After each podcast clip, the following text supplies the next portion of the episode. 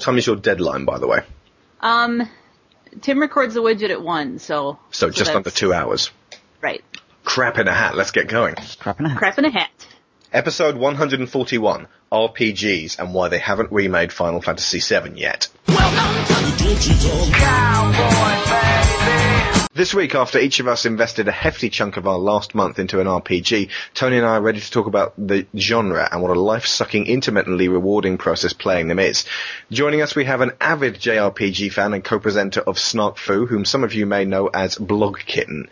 She appeared previously in episode 116 Gamers Wives, where it transpired that she might play more games on average than her other half, Commander Tim. Carolyn, welcome back to the show. Thanks for having me. And I, I do. I've I've been sucked into an RPG for the past well since Christmas, so putting in more hours than Tim. We have many things to discuss in the next hour, and uh, we're also going to be starting off by fielding your responses to our topic of the week, which is appropriately, as I said earlier, why they haven't remade Final Fantasy VII.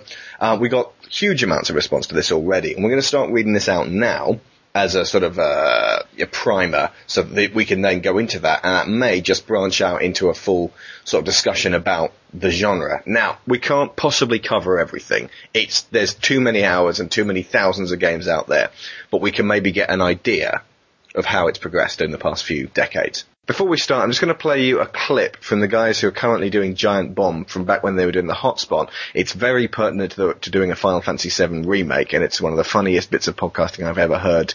And it, it was this was before we even started our show, so this is one of the things that inspired us to start. So, uh, Jeff, Ryan, Brad, Vinny, you guys rock. Hey guys, just read my magazine, and uh, it's really starting to piss me off that they're really debating that Final Fantasy VII remake, and I think they should do it because uh, they said that the guy said that he doesn't want to do it. Uh, uh, one of the guys, and then but the director of Square Enix says as long as people want to make it and people want it, they there's never an end in sight, and we want it. Obviously, I mean, I'd actually buy a PS3 for that game.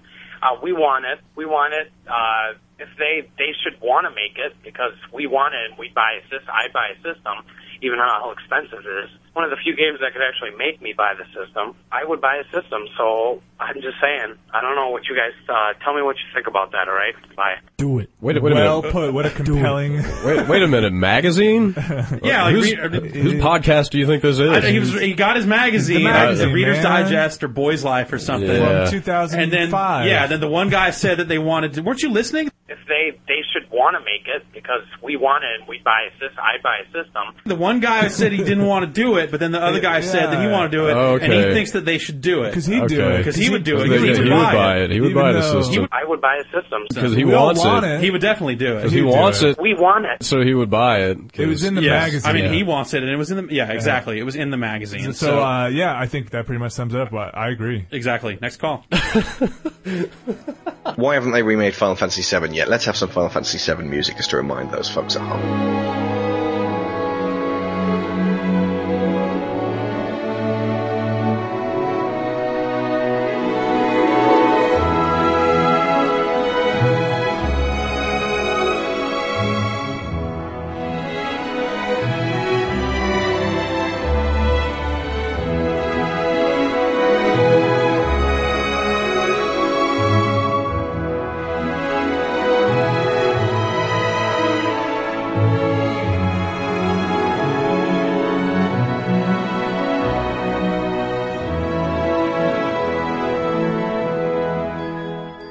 This one from Zanteri. The simple answer is cost. To modernize Final Fantasy VII in today's technology would require a significant investment, and they wouldn't be guaranteed success. As with all Final Fantasy RPGs, the thing that ages it most is the archaic save system. Some kind of quick save, like the Final Fantasy IV port on the DS, would at least allow people to pause and resume the game without having to spend 30 minutes looking for a save point. Um, would you agree with that? No. No, I mean, I actually wouldn't agree with that either. I think basically when, when I play an RPG, it's, it's kind of a given that you're going to have to play it in large chunks. Uh, the DS, they specifically did that because it's kind of, you know, for playing on the move and you might not have that opportunity. But RPGs, I think, are the one genre where you can just kind of accept that saves are going to come fairly sparsely and far apart. Tony? Yeah, but yeah, but you say that. Um, I mean, I've just, I've, and I'm sorry, this is the last week I'm ever going to bring up. Um, Take a shot. Dragon Age? I'm, I'm not even going to say the name, such a. But um, you know, there is a traditional sense that uh, maybe Eastern RPGs do follow the the save system route, where there's you know two hours between each segment, and the and the worry that you're never going to get back there. But you know, the Western developed ones, all but a few, I'm sure at this point, uh, d- uh, you know, certainly in Dragon Age's point of view, just press start, save game. When you're not in battle, yeah. Do you think that would work in Final Fantasy in general, Carolyn? 'Cause, I, mean, when you're in the field, you can do that, can't you? Uh, yeah, yeah, you can save in the in the in the field. Um, I, I think it adds a level of um, I don't know, danger if that's the right word. Yeah. Um, It- it's, it's, you- it's, it's part of a dungeon crawler, isn't it? You have to crawl from Yeah. one save point to the next. Yeah, and you have to you have to plan, you have to be prepared, you have to you know, it's kind of one of those um aspects of playing an RPG. You have to kind of think ahead and you got to kind of prepare and if you're woefully unprepared, you're or unprepared, excuse me, um you're going to have a hard time Mm. uh in whatever you're doing. It's like swimming And- from one life buoy to another. Yeah. Yeah. Well, I, I You're, would if say you're not strong enough to swim, you can't make it. Yeah. and the frustration then uh, develops. But no, um, oh yes. um, I would say it's not the reason not to make Final Fantasy VII. I, Yeah. I think you know uh, a lot of the points will be coming up about it. It's certain archaic design that is when was it ninety four, E6. 96. So yeah, I mean obviously there's going to be design decisions that we're going to have to argue whether they, they still fit within modern day standards. But um, I I don't necessarily think the same. I mean I I played recently um, all the way through Lost Odyssey, which followed the same save system as that between you know Yep. Checkpoints. Um, you know, and they could be you know, up to two and a half hours between each other. Mm. In fact, Oh, yeah. the, the DLC that released, you you had to go through the entire dungeon, um, which could take multiples of hours, and, and you know, you if you failed, you restarted back at the start. So, Mm. um, you know, uh, it's not the reason not to make it, but it, it certainly is a, a sign of the way that I think games have changed with save systems. This one from Giles. I was really into Final Fantasy VII on the PlayStation 1, right up to the point where I was wandering around in the desert and couldn't figure out where to go next. This is before I could go online and check a game FAQ, etc. Uh, wouldn't have been too much of an issue, except while trying to explore the environment, I fell to find an exit. The game kept throwing unscripted, randomly generated fights at me all the time. One minute of exploring, ten minutes of fighting, rinse, repeat, and it got boring. Completely killed all interest as I had uh, in progressing, and I just stopped playing. S- sad face. Um, huh, that was a tough ass, miserable section. Do you remember that? You had to go and find this sort of weird chocobo cart, and you had to do it in a very specific way, didn't you? Yeah. Um, it can leave you in that. I mean, basically, what he's talking about here is that the random battle system is a pain in the ass. If you just want to get from A to B, and then every, it- it's got that sting to it every time you start a battle in Final Fantasy VII. It goes.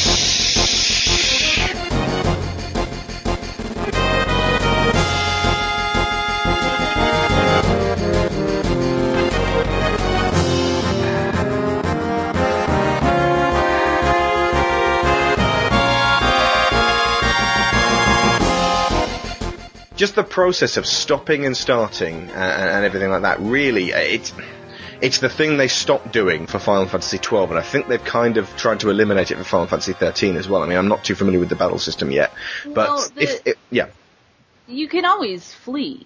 I mean, I've done that where I'm just like, I want to get from here to here, and I don't want to mess around, and so when those battles come up, I just flee. it doesn't know, stop it happening every f- five seconds. Oh, I know. Oh, I know. Um, but you don't have to waste your time battling Yeah. if you don't want to.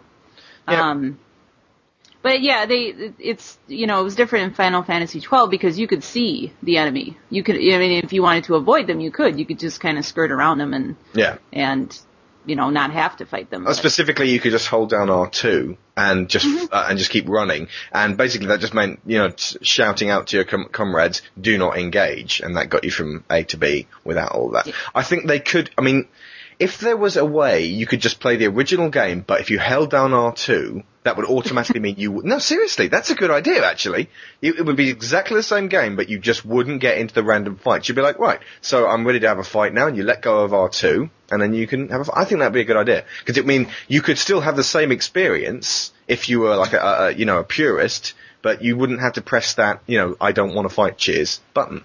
Although you could end up really underpowered later on because fighting is very important. And if you're spending 10 minutes having a fight in the desert, maybe you're a bit underpowered as well. Yep, exactly. Okay. And, and would it be the same experience if you did that? If you didn't suffer through all those random battles? Well, Would it be Final Fantasy game? 12 certainly wasn't the same experience. But Yeah, but No. once again, what, what we're talking about here within this subject is if they just took Final Fantasy VII, translated it to modern day standards, you know, other than just uprising the graphics or hmm. you know, changing the graphics set, they'd have to tweak does it. Does the gameplay actually sit within today's standard, and is this the reason why this hasn't happened? You know, and could you argue random battles is a reason for that? I don't think so. You know, I think random battles we've all grown up. Is it easier now to wander around people sitting there within the battlefield? You can see whether you can stand around them. Most most G- JRPGs now do that, where you can just avoid the battles. But it's not mm-hmm. something I think that's holding it back. That if they were to develop, you know, straight off the the you know the blueprint of what that game is, I think you just you know, well, you know, this is part of that that architecture, and I can live with it. We've all played hundreds of hours of games where they do that. Is it annoying? Have we got kind of past that? Quite possibly, but it's not the reason to hold back the game. Good point. This one from Sergeant Axman. You could say that that's all they've ever been trying to do since Final Fantasy VII, as in remake it. Hmm. Without retelling the exact same story as Final Fantasy VII, they've already made changes over the years to the Final Fantasy formula and kept it up to date with the latest technology. I think what you really want is another cloud game, but if you do remake the old game, it will probably have all of the latest JRPG features you see in a modern title. The last one I played was Final Fantasy X, and I loved it. Now that's not even all that modern. That's ten years old now. I mean, the the, the, the most recent Final Fantasy style game with the random battles that I played was actually Lost Odyssey. I mean, what other big random? I mean, you're the JRPG fan, Carolyn. What other big JRPGs have come out uh, recently? Um, I suppose Persona Four does that have random battles? I haven't played that one yet. Oh, I know, bad, bad, bad person. Bad rocket, bad. bad kid. bad, bad Um, kitten. Uh, but I mean, do you know of any others which specifically subscribe to that system and haven't tried to update it? Um, not off the top of my head. I can't, I can't remember in the brief instance I played like Blue Dragon if they had the random battles or not. But that was a horrible game, so I don't think we should count that. I disagree. I, I'm, I'm going to query what Sajin said uh, regarding what you really want as another cloud game. Is he saying what I really want, or what we really want, or what the world really wants? Because the world doesn't just want another cloud game. Ultimately, I mean, uh, Crisis Core was another very cloud-centric game, even though Zack was the, the, the lead character in it, and it sold well enough, but it, people weren't, you know, bouncing off the walls about it. What they want is to experience the same feelings they got playing Final Fantasy VII, or at least reliving them, and feeling, oh, I remember how I felt when I did this. Um, which I mean, ultimately, again, as as uh, as as Jeremy has said, they are trying to replicate that, and they have been since 8, 9, 10, 11, 12, well, or maybe not 11. I, I think it would be a half step if they just had another game about cloud. I I think the the problem is, I mean, I I could give what I think my answer is why Final Fantasy hasn't been, well, Final Fantasy Seven hasn't been remade yet. But I'm I'm fear of treading on all the other questions that we have coming in. Well, yeah, save it because we we will definitely have time. yeah, I'm I'll save it my to the end then. Yeah, fine. This one very pertinently from Ryan. Aren't you all crazy over Final Fantasy VII due to its storyline? Surely the battle system has been improved over the many sequels. I would have played through the game, but I really hated the turn-based combat. I tried 8 and hated it even more. The system they used in the Grandia games was more my cup of tea. Which which Final Fantasy game did you start off playing, Carolyn? The first one. Final On Fantasy 1? NES. Jesus. Okay, we didn't get that.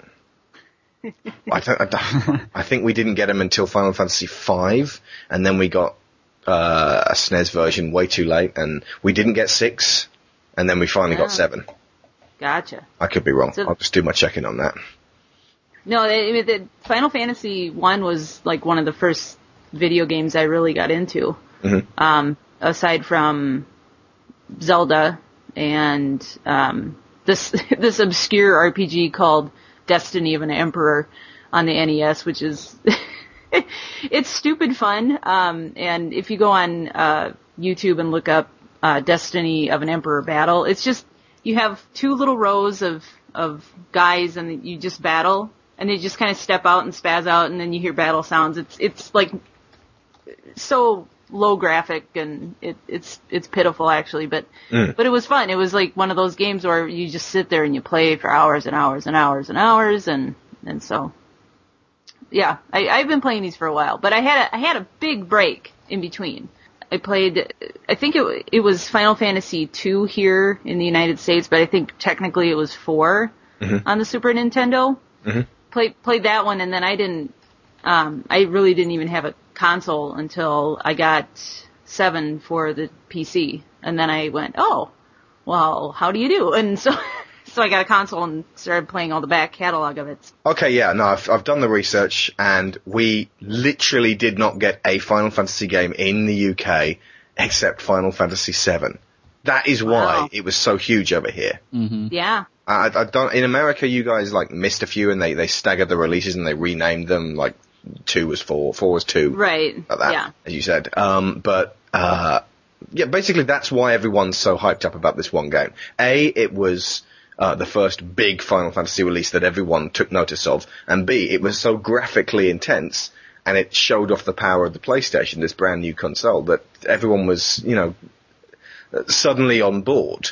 And because it had, I mean, the, the storyline isn't massively different or much better than so many other RPGs out there, but because it was our, f- our first for so many people.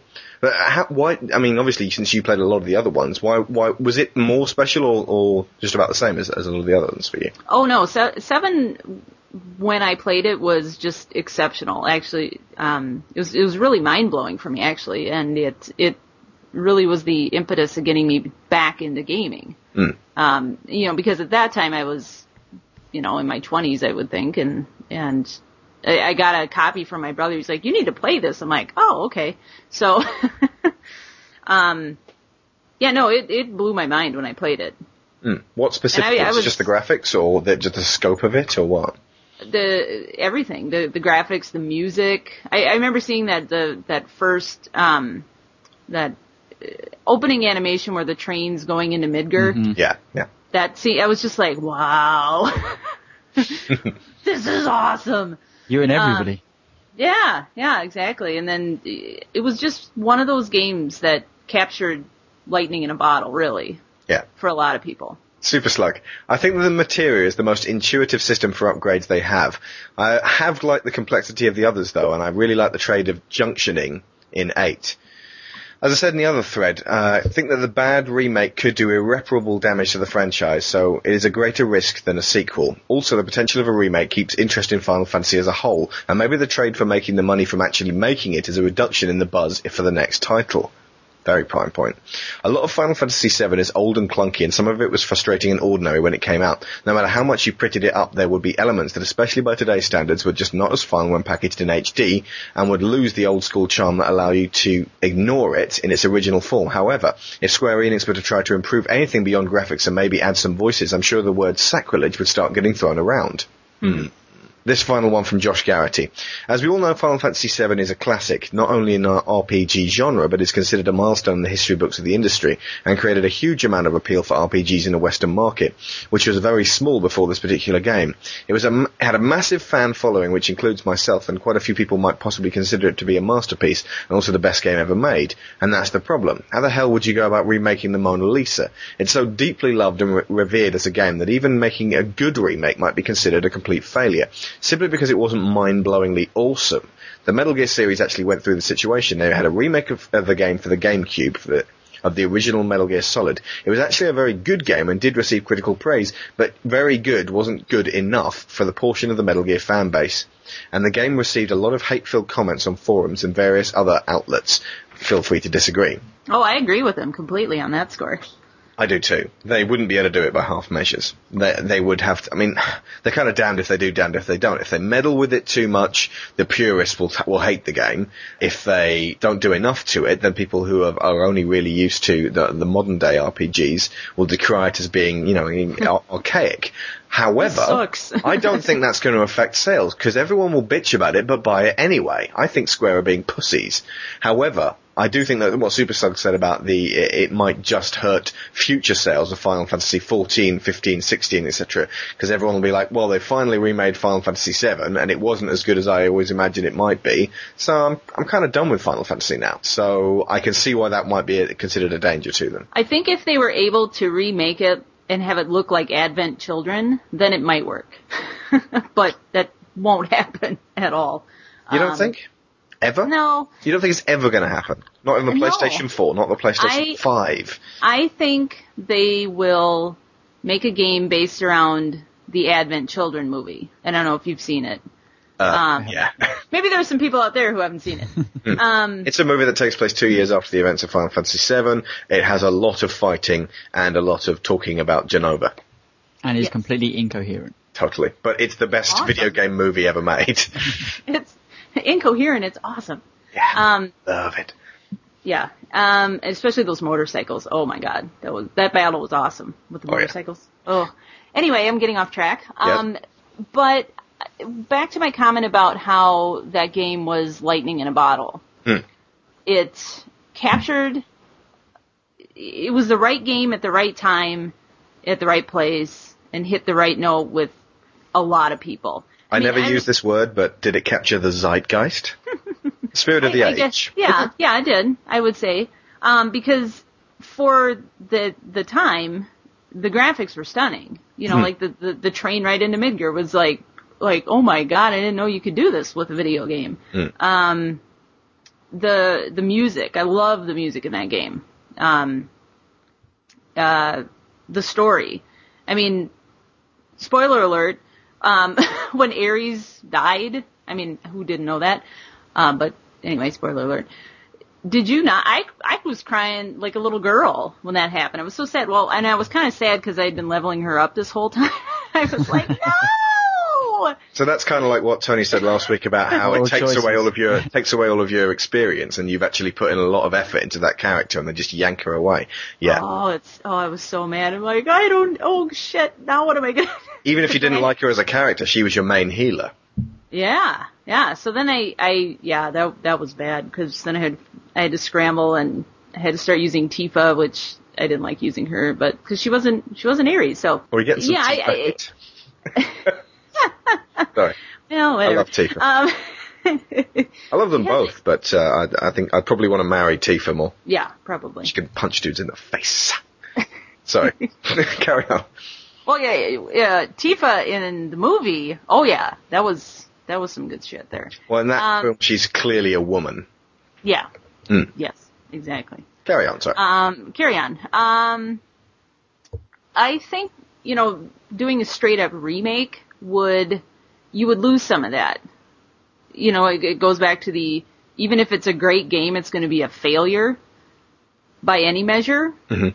because it, it's as of now, it's really achieved this mythical status. Mhm. You know, It's everybody- kind of like the reason they haven't remade The Godfather. They'd make huge amounts of money. I mean, Yeah. who, who owns the rights? I think Paramount still do. So technically, they could they could rake it in with a remake of The Godfather, or Oh yeah. they could remake Citizen Kane. They could remake Star Wars. But the amount. Oh wait, That that's well. already been done. No, I was No, thinking but, I mean, this no, but hang on. Think think about the point. They remake Star Wars Episode Four for shot for shot, and new Yeah. technology. You know, that's that's nothing but you know you you, you can't. I mean, my my argument. At I'd say point you is can. I can. Yeah, Hang- Philip, hang good actors My- and a great director. You fucking can. You can't. You can't make what was. Yes, you originally- can. No, you can't. Name me a remake of anything that is so revered. And Final Fantasy VII is probably the most revered of RPG games ever. And you, Or you games tell me in a general. film. You tell me a film where they've remade it, changed the cast completely. Star I mean, Trek. Oh come on! Don't don't. Let's not get started on this argument about Star Trek again. but, um, that's not a shot-for-shot remake. That's not taking Sure, a core sure. design something and remaking it. That's That's, taking the fiction around it. Okay. I I personally think that you know the same with films. You know, Lord of the Rings does it need to be remade? Some people may argue because they didn't like it, but you know that's to me that's pretty close as you can get to you know Oh, fantasy. but cinema. Lord of the Rings doesn't look horribly dated by these days, and there's people aren't Yes, clamoring for okay, a remake. We'll go then 20 years time when you can have, you know, the Orc suddenly looked absolutely perfect. You know, would there be any reason to remake it? No, there isn't. Think of it more as a Battlestar Galactica remake, though. That really Yeah. did require uh, the- a re-imaging. The reason to make this would be for money. Now, you would have to argue whether Squaresoft is short of money. I mean, you could argue that the fact that, you know, Final Fantasy 13 has been in development for so long that as a company, yes, they are, you know, a bit cash strapped. Yeah, But- fair enough. But why go down that road? Because as we've said now, it's a revered game. There's the series has spun off in, in many different dire- uh, directions, and they're making money from anyway. Would it sell? Of course it would sell. But the backlash, I think, of so many people going, "Ah, it, it's good looking, sure, but it, it's lost that soul." And what you cannot capture at this point is the fact that you know, certainly within the UK, Final Fantasy VII was the first RPG that I would say at least 60 to 70 percent of the people fi- picked up because it was shoved down our throats and it was on a new piece of hardware. It looked amazing, and you know I fell in love with it because, to be honest, I mean outside maybe of uh, was it Phantasy Star, I hadn't really played an RPG before, and this was like I understand the fascination of this now. I mean, there's been many games, many Final Fantasy games since seven, and none of them have done quite as well. I mean, I would argue, you know, I believe it or not, I prefer ten. I just I prefer the battle system. I prefer the the way you know the graphics in many respects. I actually prefer the characters, but you know that's taking nothing away from seven. Now the other problem with seven that I can see is you actually go back and play it and you look at the dialogue in that game. It's pretty atrocious. I mean, if if they changed anything within that dialogue, people would get angry, but they would have to because the dialogue is bro- absolutely broken English, and it just doesn't. I mean, the, you you would have to maybe voice cast a lot of that stuff rather than just putting text on the screen because a generation of people. You know, Yeah, I'd say definitely have it vocal. yeah. And, you know, so once again, you, you add vocal characters and that's changing from seven. It's just the core basics of this one game. I think that it is so well renowned and so prized that if you try to change anything, the backlash would be too big. And, you know, I think Final Fantasy VII as a, yes, a spin-off series is probably more profitable at this point than actually really needing to dig back and actually make Final Fantasy VII itself. I think that's kind of sad that they can convince all of those Final Fantasy VII nuts out there to buy Dirge of Cerberus and make a cheap, crappy game, um, oh, that, yeah, that was horrible. rather than actually putting any of that money towards, uh, you know, just being brave, strapping on a pair and actually doing it properly. There are ways to get this thing done properly. I, yeah, okay, right. Here's my, re- uh, here are a couple of pointers that I would make, give to Square to if they were going to actually do it. I think it's possible. Um, obviously the graphics, try and keep them consistent, no more chibi, super deformed character models, and nice looking rendered characters in some cutscenes, but then weird looking squat uh, dudes made of very, like six, but there's six or seven polygons per character. I don't know. It, there was a lot. They were made basically of triangles. Uh, spoken dialogue for everyone, no whiny voices please, even Cait Sith and Yuffie. And uh, either English or Japanese with subtitles should be selectable. That way, if you are, if you don't want to hear the original Final Fantasy VII dialogue spoken in English, you can have it spoken in Japanese with the English subtitles. That way you get the best of both worlds because you've got the speech, you've got the emotion, but at the same time you're still reading the subtitles. You know, that way you can have, the, the, the crucial thing uh, that I'm underlining here is that to give people the choice and the option of playing it as close to the original as possible. The uh, thing we came on with the, uh, the, the dodging random battles by holding on the R2 thing, I think that's a great idea.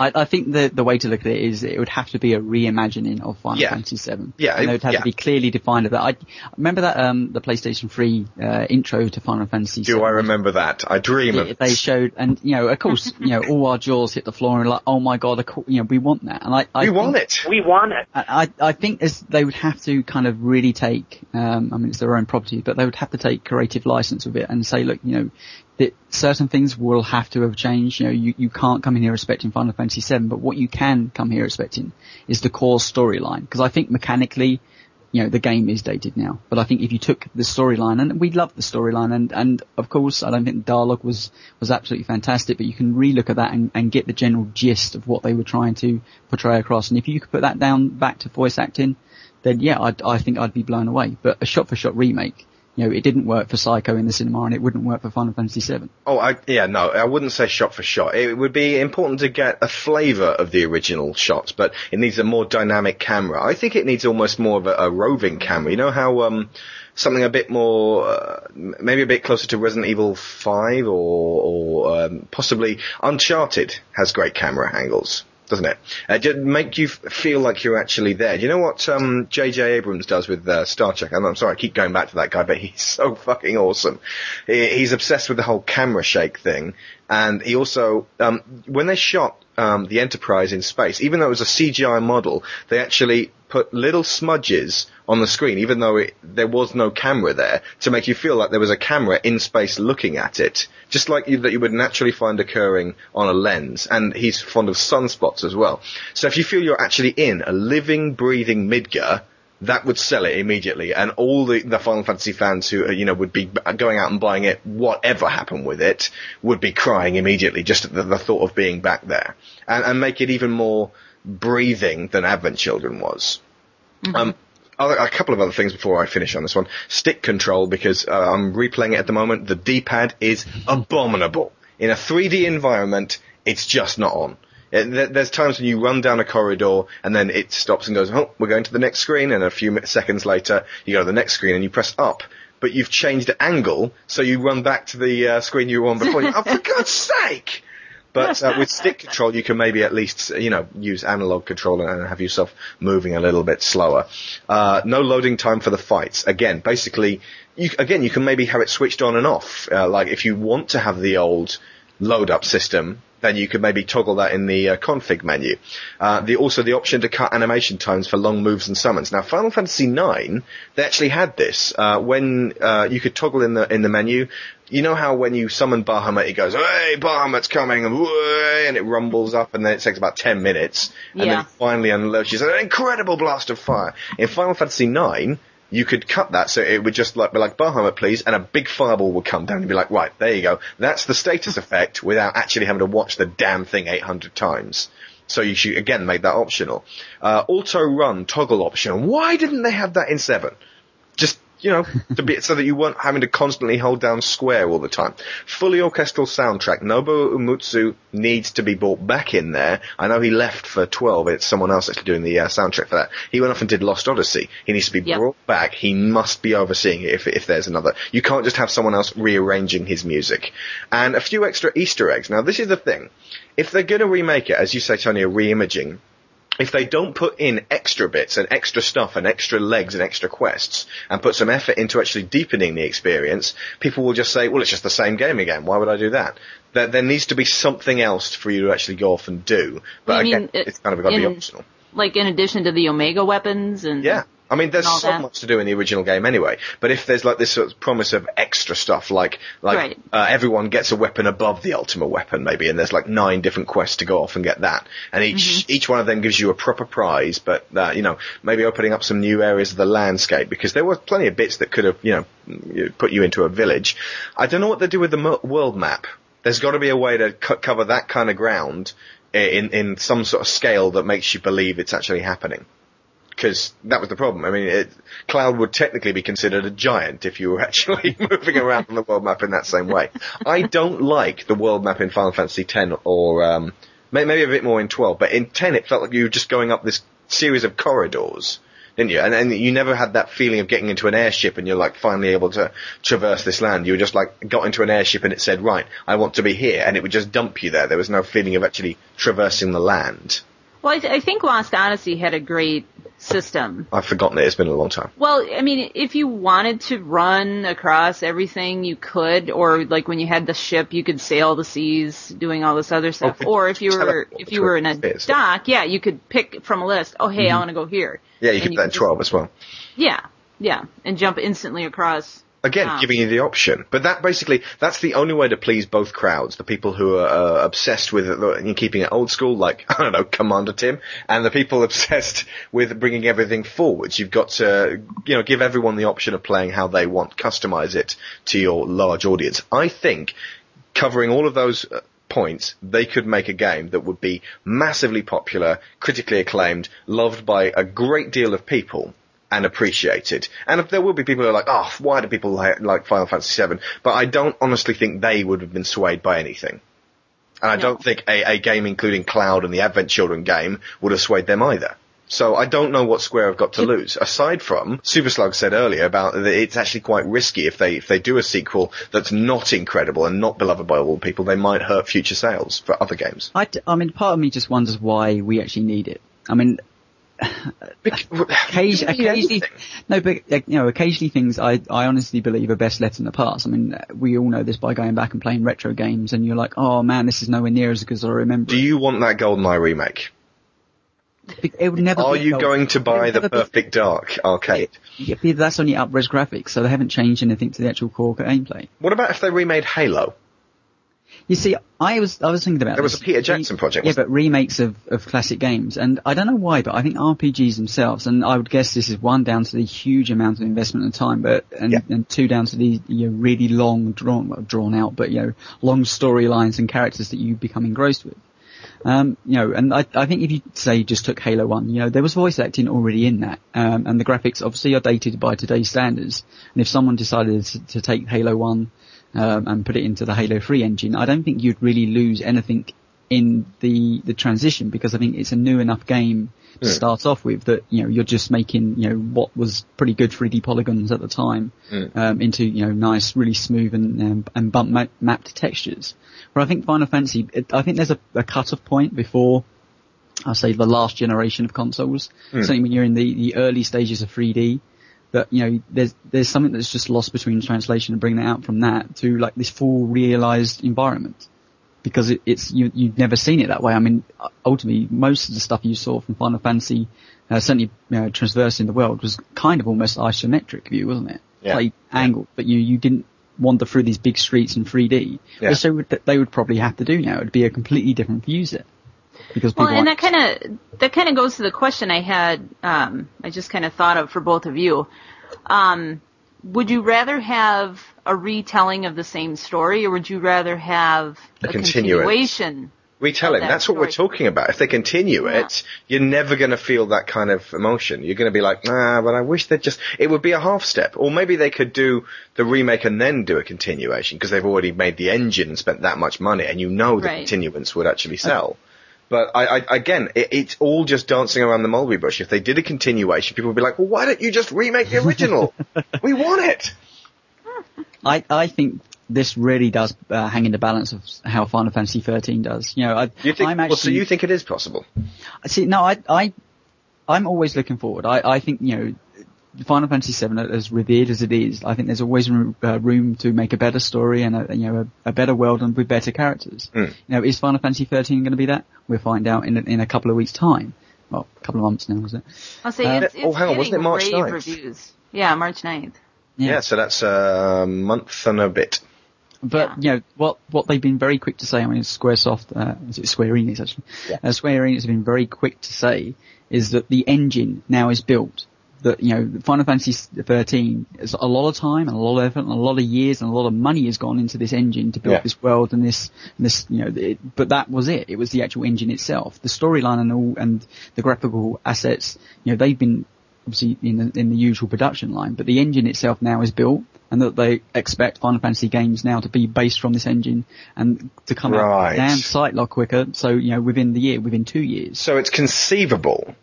It's conceivable that if the engine for 13 really works and they could somehow thread materia into that, they could do a Final Fantasy VII remake using the 13 engine. Yes. It's just, it doesn't, it doesn't mean they're gonna, just that they could. And it wouldn't cost them anywhere near as much because the development costs. The plot's already written. All you have to do is, is give it a, a Final Fantasy VII skin. But I mean, you, the, as I said before, you're taking all those assets that you would have seen from Final Fantasy uh, VII and then moving them into more of a 3D environment.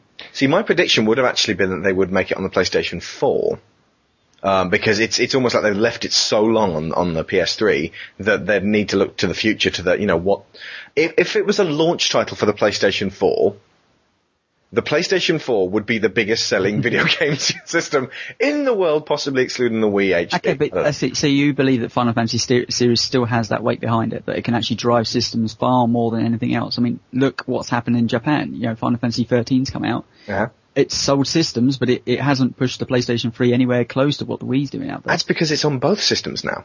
no, not in the, Ja- Yeah. not in Oh, is it? Japan. Oh, of course. Yeah. Sorry. Not in the It's East, Sony- should I say. Yeah. But uh, they, don't even have any Xboxes anyway, though. So it's it's kind of a moot point. It's Well, um, honestly, before I would have bought a PS3 to play it. I, I know several people who did. I, th- I seem to remember, didn't Leah from yes, Castle? Summer Castle, yeah. Yeah, Yeah. so she was pissed when they announced that it would be on the Xbox as well. So Yeah, well, and and yeah, I was going to be content to to play it on the 360, but now that we have a PS3, I'm buying it for the PS3. why? Some people have already said this on the forums, but why? Yeah, we've had enough. Yeah, no, Kara. Well, well, I don't know. It's it's. I like the controller Yep, that's one of the reasons they gave. better. Yeah, because I mean, most of, well, just about all the Final Fantasy games I've played have used that Sony controller. So. Yeah, yeah. Um, it's just it's more comfortable. Not not that I haven't put hundreds and hundreds of hours using the Xbox controller playing games. Mm. Um, but I mean, I like the idea of having it all on one disc. I mean, I know it's not a deal breaker to have two discs or three discs or however many discs. Did it the hurt Lost Odyssey? Not No. really. No. No. There you go. No, and and Last Remnant, the the game I'm playing right now, is on two discs. You know, big whoop. Um, it, it's not a big deal, really, but um, People You know, make it- quite a big fuss about the fact that it's on Well, I two mean, discs. if you It- look at Final Fantasy VII itself, wasn't that on four discs? Yep. As was Final Fantasy. Oh, hang on. No, Final Fantasy VII was on three discs. Eight was on four. Oh, Nine eight on- was an abomination. Oh, Eight was. Whoa, whoa, hold on. Rewind. that's the only Right. Final Fantasy game I haven't finished. Let's I branch off from Final Fantasy VII and talk about other Move things. on. So I, I, I quite like this as a condensed thing because I think you know you're going to run out of time trying to cover the entirety of the RPG genre. Yeah, yeah, okay. So, yeah, this will just be What's- the Final Fantasy love episode. what Yeah. the hell is wrong with Final Fantasy VIII now?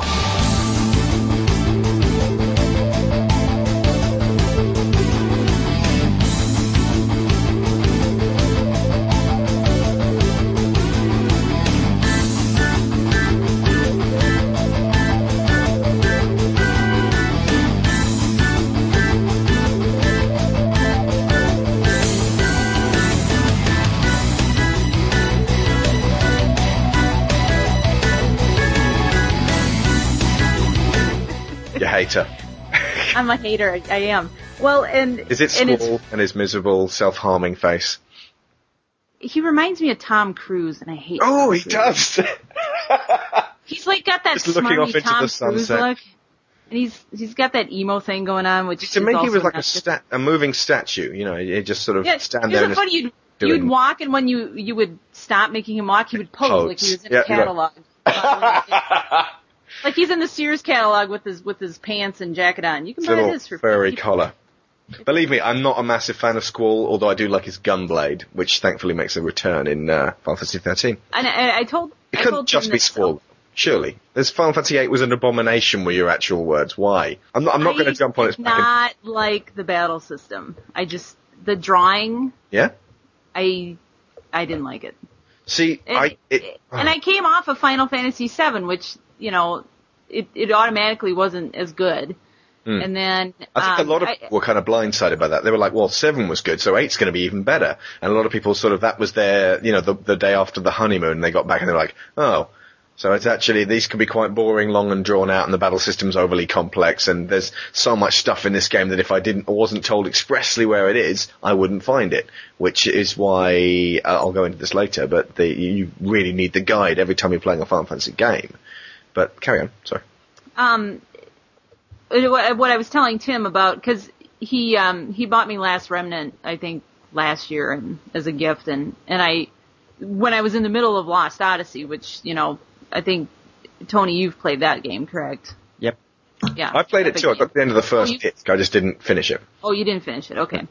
I'm Um, going, so going from Lost Odyssey to Last Remnant, very, very different battle systems. And so, of course, the new game I always hate because it's not like the old, it's not like the last game I played. Hmm. You know, but once I get past that 10 hour mark, then I, you know, I get used to the new system. I, you know, kind of get a feel for it. Then I start enjoying the game. I know it's, it sounds silly, but, but eight, I never, I, I never got the hang of it. It, the drawing is it just seemed like a waste of time when I could be wailing on these enemies rather than just, oh, I'm gonna take your whatever little bits are, boo, and Yeah, it's, it was it was just it was dumb. I mean, that's the only way I can describe it, and I'm sure I'm, I'm gonna be crucified because I know um, a lot of people like it. I think a lot of people love eight, I, and and it's a personal preference thing. I mean, there's there's no right or wrong answer, but but I think at least was, one of the girls from some of the castle likes eight again. Leah, I believe it's Leah. yeah. Yeah, Sorry, Leah. Um, Sorry. see, see, But she I, knows she knows I hate it though. So. I, Final Fantasy seven and maybe nine were the only ones where I felt I really, you know, felt like actually casting magic. Eight, it would be there'd be no point casting any magic. You draw it, but then it, it goes towards your stats. So basically, if you if you're casting fire, and then that means you've got less than ninety nine fires in your stock. Uh, it, then Yeah. if you're any good with fire, you're just actually making yourself weaker. You don't have to Yeah. find and draw some more fire. So I just, that was one of those games where I just felt like just, you know, attaching status, um, effects to all of my weapons and just hitting them with confuse and stuff like that rather than using magic. I've never really sat well with using magic because it's finite, whereas hitting things is infinite. yeah, I don't know why that is. I just, I've- especially Well, it's with the same thing 12, with- I didn't have a single ma- black magic caster. I'm trying to remember. I, I I love well, I, I grew to love 12. You did? At what system. point did you love 12? Once I kind of mastered the, um, Gambits. oh now I can't, the gambits. Yeah. Oh, it's like a micromanager's dream. Hmm. Yeah. When you get the hang of it, they do just like charge in and start whacking things and healing each other very, you know, quickly and swiftly. But Oh yeah. all Yeah, that that ended up with was that I was like, right, that works really well. And I ended up with six paladins, all exactly the same characters doing the same thing, just running in, attacking and healing each other. And that worked really well. As long as I kept them overpowered, then I'd never end up, you know, in a case where I needed a main healer or something because everyone was watching each other's backs. I at one point tried to make a main healer, but she got the shit kicked out of her immediately because I ended up having to take off all the good, you know, the good armor. So Right. I, I don't. The way Final Fantasy twelve worked, I would really have appreciated some straightforward classes for each of the characters. But because they gave you the complete option of customization, I just went for the kind of character that I would normally play anyway. So it was like playing an MMO with six versions of the same character. So did you play 10 too? I did not play 10-2 because it was about girly dress spheres and dancing and J-pop and mini games. I hate mini games. Oh. That's the thing that people would get pissed off with if they made a Final Fantasy but 7 10 remake. It's like, now you've gotta do squat thrusts with Big Bro. No, I Oh, don't. Do you remember the Do you remember the snowboarding section as well? Stupid snowboarding section. It was just after Aeris died as well, and you were like, "Oh my god, I'm not sure I'm going to carry on." Dude, do some snowboarding, hit some cool white stuff, and it's like, this is really terrible. And then you got lost in the snow, which is just as bad as being lost in the desert. This is this is funny because you shouldn't want to root for the villain, but I loved Sephiroth in Final Fantasy Just to VII. love. He's a psychopath. I loved him. I was Yeah. just like, yeah, you're awesome. Oh wait, you're the bad guy. I think I liked him when I actually played it, but having seen Advent Children now, he's just a cruel bastard. yeah, yeah, he, they didn't do him justice, I don't think. But anyway, back to There was no Uh. hurt in him. He was just mental. But on 10-2, for all the, you know, dancing girly, whatever, they had very distinct classes. Yeah, I understand now from from in So- Yeah. Yeah. I, I, So- That's one of the reasons I like nine because you got your white mage, your black mage, your, your knight, and it was very delineated. It was very retro, so it's kind of like I got to play the older Final Fantasies only with really nice graphics and a lovely story. And I, why don't they remake nine? They wouldn't have to give it the kind of uh, incredible um, uh, overhaul that seven would need. They could probably do that for the DS or something. I, I know why. Because everyone will say, why didn't you remake 7? Well, I know because they once again they're dancing around the mulberry bush, ta- t- tempting us with it. Uh, if they do uh, a tech demo for the PlayStation 4, which is Final Fantasy 7, again I'm going to be like, for fuck's sake! Yeah, but uh, you're, you're, I mean, you're joking on to that, you know, well, it should be for the PlayStation 4. It's taken them, I mean, when, when was 12? Uh, 2007, early 2007. So we can say all but four years Yeah. to this point. And it's taken them four years to get the, I think the development cycles overlap. So when they were doing nine, when they were doing eight, they were also doing nine, and when they were doing nine, they were doing ten. So it's probably taken them even longer. Yeah, well, if you remember, wasn't it Final Fantasy 12 came out, was the 360 already out by that point, wasn't it? Yeah, that's what really made it difficult for me to play because I was just getting into HD graphics when I got it, and I was like, "Wow, these look awful," and they still look really blocky and old. So anyway, we're talking about an engine that was only just been developed Yeah. and you know made for the, the current generations of systems. If, I Mm. mean, if if we go by the timeline that maybe, uh, let's face it, three years time, we're all but guaranteed a new system by then. Oh, it was released in Japan in March 2006. Sorry, we just But, you know- another year. They're, they're not going to. Uh, they could be starting work on the engine, but the engine's not going to be ready for the PlayStation 3 launch or whatever the launch of the next console is going to be in that cycle. PlayStation 4. Them- well, there's no real reason why they can't use the same engine, but use the architecture of the PlayStation 4. I mean, you know, is it that? Who knows? I don't know. We're not programmers, so we don't know. I'd make it a reason to buy the PlayStation 4. I think that eh, Sony have the financial clout to make that happen. The funny thing is, I mean, we all joke about Final Fantasy 13 taking, you know, forever and a day to come out. Hmm. But now is the right time. And the, the fact is that the PlayStation 3 now has a, a sizable user base. Mm-hmm. Uh, you know, al- although it upset a huge amount of people, the fact that it, it is coming out on the, on the Xbox 360, hmm. it's, it's what, as a company, Square. Square Enix needed to do. Because, you know, that they need that game, the amount of money they pumped into it and just seeing the trailers and whatnot and knowing how long that game is, and they, the money that's been pumped into it, that needed to hit as many people as possible. And, you know, it's, whether it's going to be downgraded slightly for the 360, who knows? We'll find out very, very soon. But, you know, that stuff needed to happen and it's just, once again, this is a place where Sony just aren't leading the way that they should have been. Because I'm sure if you know the, the PlayStation at this at this time had sold another 20 or 30 million units, then it would have stayed a PlayStation exclusive. Mm. But the fact is, it didn't, and it needs to spread its wing. But what always makes me laugh is people saying, "Well, it's a PlayStation brand. How how can you?"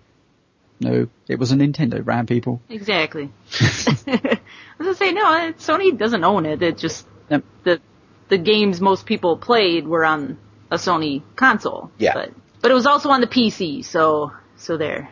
Wow, I sounded like Tim there, didn't I? Yeah, funny. you- PC, funny, I'm- PC. I'm just looking at the, uh, the specs for running Final Fantasy VII on the PC right now, and you needed a 166 megahertz Pentium CPU and 32 megabytes of RAM. There we go. Mm-hmm. Wow.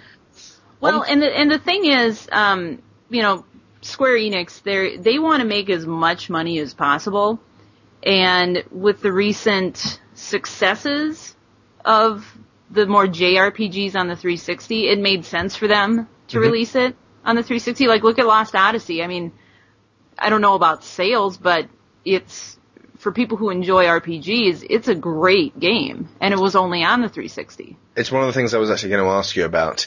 Hironobu Sakaguchi, the creator, one of the creators of the Final Fantasy series, left Final Fantasy XII mid-production and went off and did Lost Odyssey. Mm-hmm. And you know what? If you sat down with both of those games in a vacuum and I gave you Lost Odyssey and the title sequence came up Final Fantasy XII and then you played Final Fantasy XII and the title sequence came up Lost Odyssey, I mean, Nobuo Uematsu also didn't do the music for Final Fantasy XII apart from the title music and did the music for Lost Odyssey. That, mm-hmm. to me, is more Final Fantasy than 12 was. I, it's, it's nowhere near as progressive, but it, it feels like it, it, it's, it's far more in the classic random battle style. Yeah, it- it, a lot of the characters feel a lot more similar to, to, to Final Fantasy characters, but there is a certain maturity to it, which in some ways does advance the genre. Uh, at the same, I mean, 12 has maturity in it as well, but it's so dry. That is the driest Final Fantasy game I've ever played. It's very clinical, very clinical game. It's very isn't- political, very diplomatic. I would say, isn't, Yeah. Final- isn't 12 all very political and, you know, Yeah. the big oh yeah, like It's- battles in Congress and If you like Judges. all of the um, the politics in episode one, The Phantom Menace, you will love this game.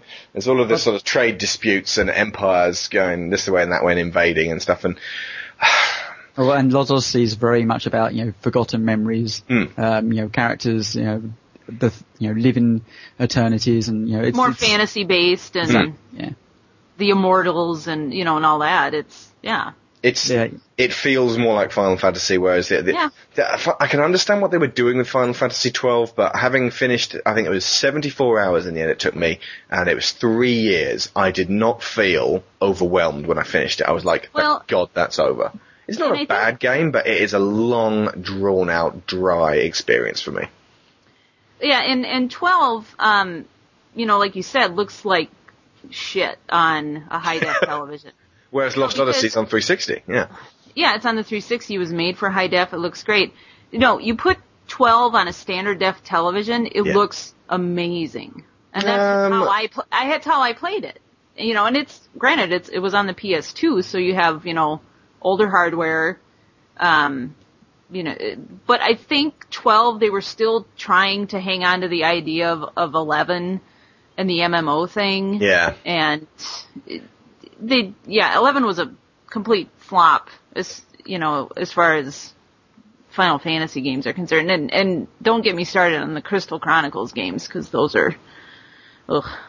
Well, no, I, I, those I are terrible as well Yeah, but I um, watched the. Uh, there was a Greg Kasavin review of Final Fantasy XI on uh, GameSpot, uh, which I watched recently, and it was um, uh, reviewed in 2004, and this was the PlayStation 2 version. And he was saying, you know, the MMO genre is is kind of taking off at the moment, so uh, you may want to pick this one up. Uh, it's a it's it's a good step on the way to someone making a good game. This is 2004. One well, less than a year later, World of Warcraft was released, making Final Fantasy XI completely pointless at the same time, there, there were enough, I mean, things like EverQuest were out there that kind of put the wind up square and made them think, Yeah. we've got to advance. We've got to do something much more active like we this. We have to People are do an MMO yeah Yeah, we have to do an mm-hmm. MMO. And they, they incorporate, they tried to bring elements of that into 12. And I can only hope that it's a bit more hands-on when you're playing 13 because there's something very, disengaging about the gambit system. I mean, it's is it is it like that in in Dragon Age, Tony? I mean, you've been playing that. I mean, how much control do you really have over your characters and party?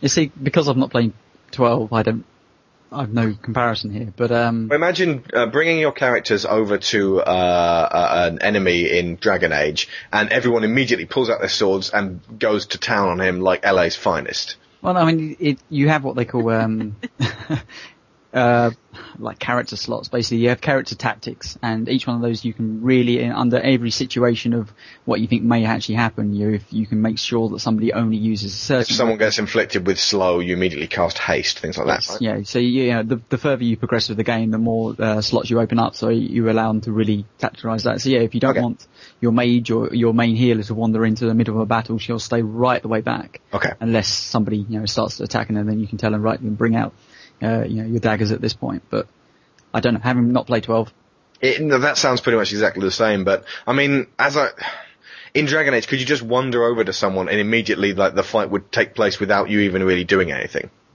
uh, if you told them to be 100% passive, no. But, uh, in, Well, no, if you told them to be 100% aggressive, then. Well, yeah. I mean, if you told them just to take take a stance of, you know, if you, if you're going to be if you're being attacked, then you attack back. But you know, quite often in Dragon Age, it's very much you, you everything in your way needs to be killed to get you know progress through the game. Unlike a say a random battle system where you just you know want everyone to avoid necessarily, but you know everything here, yeah, it needs to die in front of you. So So I've just had a thought. Did you ever play Secret of Mana?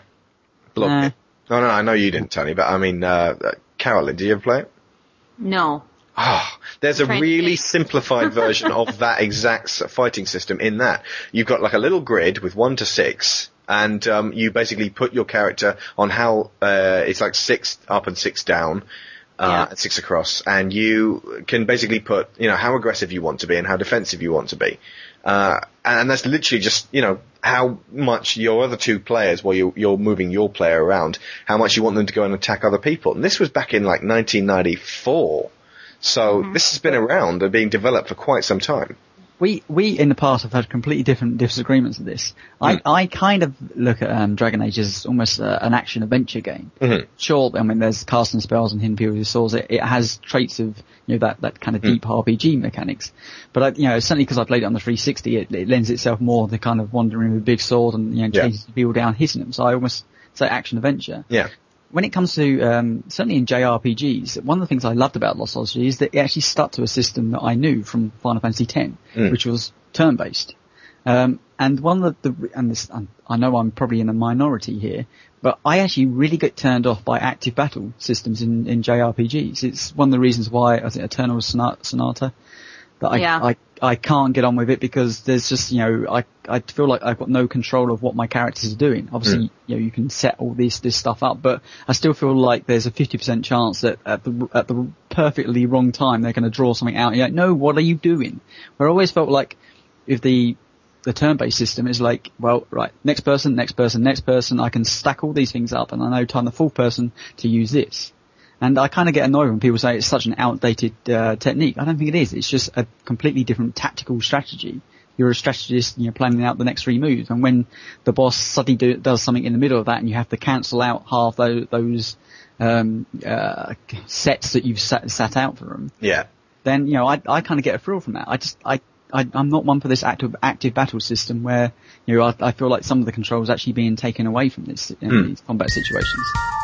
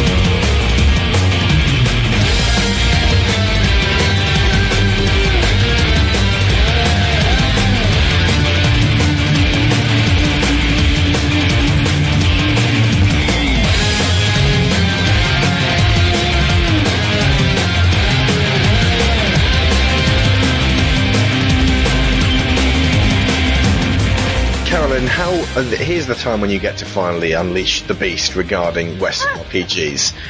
Uh, how how do you? Uh, wh- why do you prefer JRPGs to Western RPGs? We've heard what Tony said on the battle system. Is it? I'm assuming there's more um, than that, Tony. Right? I mean, we've already done uh, Western versus Eastern about a year ago. Carol, Well- go for it. I I prefer the the JRPGs to the you know Western or regular RPGs. I guess I don't know. It's kind of hard to to put my finger on. Um, likening the analogy to books, games like Knights of the Old Republic um, is kind of like reading Harry Potter. You know, it's it's interesting. It's an easy read. You can get through it. Um, not particularly, you know, offensive in any way, but JRPGs are more like Neal Stephenson books. Reading Hang on a second. Are you lumping Like- in Mass Effect as being like Harry Potter? Eh, You you you are saying that? aren't you? That's what I'm saying. well, I I didn't play much. Tony, is Dragon Age like Harry not- Potter? No, I mean, let go. I mean, I, I've got some counter arguments to that, but yeah, I mean, finish off what. So yeah, sorry, Carolyn. Finish off. Well, and and it's more um, it's kind of not the Western versus Japanese RPGs. It's more of RPGs versus other games. I guess is is a better comparison. Hmm. Um, where other games are a light, easy read. You can you know get through them, Snack. put them down, pick them up. Um, whereas as RPGs take a, a commitment and it it's I compare it to like reading Neal Stephenson's Cryptonomicon. I don't know if you've ever read that book. It's it's a it's a challenge to read that book. I mean, you have to pay Uh-huh. attention. You have to you have to invest time and energy and in, into getting getting through it. And and it just it's a different it's a different mindset to play those types of games. Hmm. I particularly don't enjoy Western RPGs. I can't quantify a reason why. Maybe because all I've really played is JRPGs hmm. and it, they fall under that, well this is too different. I don't, you know, But, I mean, I just- don't want to get into it, but So, for anyway. example, if we if we're talking about Western RPGs, I mean, the, the stuff that you automatically have to bring up is stuff like Oblivion, uh, Fallout 3, um, Mass Effect. Mass Effect, and Dragon Age. uh, yeah, Dragon Age. I mean, the Fable, maybe in that in that sense. Uh, what Kotor, definitely. Yeah. And, and once again, I think that that to me comes back down to that I actually find them almost to be action games. Mm. That you know, Yeah. they they take away that that. What the prime example I use here is that my wife Liz, she's a big fan of RPGs. Yet she tends to only stick to the Japanese versions because of this, you know, as I said before, the, the, the chance to actually plan out attacks and not a lot's going to really happen. You're not going to suddenly get a guy come from behind you and jump you and, and kill you, um, and you haven't had the twitch uh, commands on the control pad to actually stop that from happening and suddenly changing this on the fly. Significantly, Liz is a big reader as well. Yeah, but, but you know, I just think the gameplay uh, uh, tactics are, are completely different. One's almost like playing, it, in many respects, it's almost like playing a shooter versus um, Hmm. you know something on the completely opposite end of the scale. I, yeah, I you think have to have like, vary. yeah, those fast reflexes and you have to stay on top of it and be on, you know, on guard at all times and I don't know. But what I disagree with you about is I think um, storyline wise, I think um, JRPGs can have absolutely fantastic stories. Don't get me wrong. I've, I've sat there. And, I know with um, Lost Odyssey for me, I, I really got involved in, in the characters. I was reading the books that you know were laid out in front of you, and, and you know the, the whole history of that place, and I got really deeply involved and emotionally involved actually with the characters by the end of that, and you know it was a real personal connection. But as I said last week on the on the show talking about Dragon Age, I think what the Western RPG is has taken that, and you do lose a little bit of translation of maybe getting involved with your characters, but giving you so many opportunities to change the storyline of what what your protagonist that you're using. Um, and that I think is is a move forward for the genre is that you have more control of your destiny within these games because JRPGs is very much literally here is the book, here is the text, you will read it, and this is the story that we're going to tell you. I always feel like Western RPGs have gone, well, here's the book, but you know, if you want to skip forward a couple of pages and miss that section, um, but you, there's another book here in the, in the series that you haven't seen and now you can move on to this and read this. Yeah, there's just a, a variation of the two. Neither of them are particularly wrong, I don't think, but I, they definitely serve two completely different markets. I think as well, Carolyn, uh, that uh, there's there's a lot of experiences that you haven't yet had in uh, Western RPGs that are very much more involving than than you might be giving them credit for. And I'm not I'm not saying you're wrong, uh, but it's I think I would I would be interested to see what you'd say about saying playing Mass Effect because my wife's really getting into that at the moment. She's almost finished as well, so it's it's it's not like it's going to consume quite as much time as, as your average um, JRPG. And that's a big thing for me at the moment as well, because Final Fantasy 12 took me 74 hours, like I said. And Only that, 74? yeah, I mean, it's, it's feasible you could finish it in like 40, 50 or something like that, but I think, Ah, I don't have, I don't have the time for that many RPGs. If, if, if uh, Tony and I both play a lot of different kinds of games, and I don't know how Tony finds the time to play that much Dragon Age, but um, he does. And uh, you found Tony when you were playing Warcraft, you didn't have time for anything else. It was just that. And I, I feel if I played more RPGs, which at the moment I feel almost inclined to, because I'm re- I want to get back into Lost Odyssey again. I was talking about it that much. I wouldn't have time to play. I mean, Bayonetta takes 12 hours to finish, but that's 12 hours I could be leveling up or, you know, getting deeper into somebody's backstory. And, and, and RPGs can be so rewarding because of the, it's like watching a, a full TV series rather than just a movie. Uh, you Right. genuinely get into the characters. But sometimes, you know, it's, it's like, would I rather have watched an entire TV series which left me feeling a bit, uh, or watched, you know, seven really good movies, which I could have done instead of playing Final Fantasy 12, effectively. Well, and you know, granted, I I am the first to admit I I have a very narrow scope when it comes to games, and I'm I can't play more than one at a time, mainly because there's there's times where I have a big gap in between gaming sessions, Yeah. and if I have more than one game going on, I have to think like, ah, shit, what was I doing in this one? And RPGs are the worst for that as Yeah. well. Especially JRPGs, because you've got giant sweeping political plots and d- different complex battle systems to remaster. Exactly, and then like, oh, you have to go here and pick this flower and take it to this person over here, and then then you have to go run around in a circle at this particular spot, and then dodge a thousand lightning bolts and and all this other stuff. Yeah. Um, but now this is a question, another question I have for you guys. Yeah. What's your stance on guides when playing RPGs? Oh, yeah. Um, I'm not sure about things like Mass Effect and Dragon Age because I, I I don't think I'd really want to know for such a short game um, every little turn that's about to happen. But well, I aren't, am aren't those aren't those games kind of dependent upon choices you make anyway? um, a lot of them are. And there's usually in, Yeah. in in in Mass Effect there's about three or four very important choices you have to make, and a lot of other dialogue related ones which might affect things in a little way. But um, uh, here's the thing I found with playing Final Fantasy VII. I didn't have a guide, but I loved it anyway. Eight, I got completely screwed and lost and dropped the game. And then I went back in. I was 45 hours in and completely screwed, but I bought the guide and then finished it. Um, because I now knew where everything was and how to find. I mean, you know, one of the things like to get uh, a component for Squall's like next good weapon, I, requ- I was required to steal something from a Malboro, which I would not have known back in those days without buying the guide. And that pissed me off because it was like, right, so you can't play this game without the guide. I've said this one before. I bought the guide with Final Fantasy IX, romped through it, loved every second of it. Bought the guide with Final Fantasy X, became so powerful, I broke through the um the the, the, the damage barrier and was inflicting like nine nine nine nine nine nine nine nine nine in, in damage Yeah. to uh, everything, and uh, my characters were all level 99 and crazy amounts of HP. I think I spent nearly 112 hours on that game in the end. I think. Um, didn't buy the guide for 12, and it took me three years. So I think there's a correlation there, maybe. Um, that basically, if you want to play it properly, you buy the guide if it's Final Fantasy. I don't know about the other JRPGs. I mean, you hang on, no, no, T- Tony. I mean, you bought. I think you played seven, didn't you, and ten. That I specifically recall.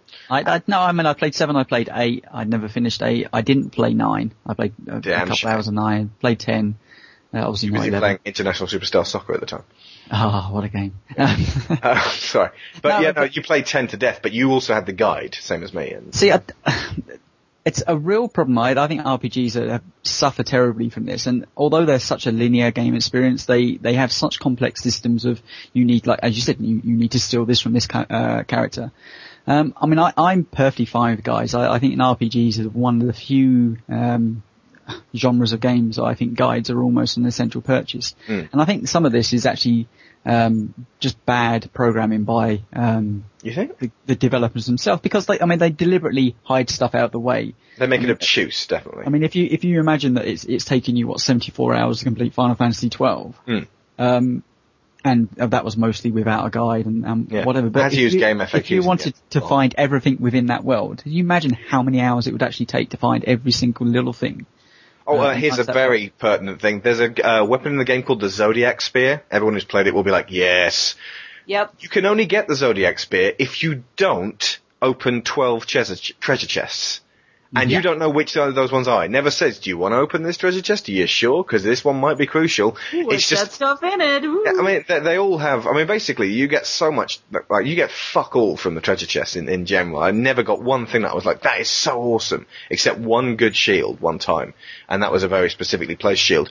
But you could not know that if you did not. That those were the 12 treasure chests you had to not open to get this Zodiac Spear. That is purely in there for people who've got the guide.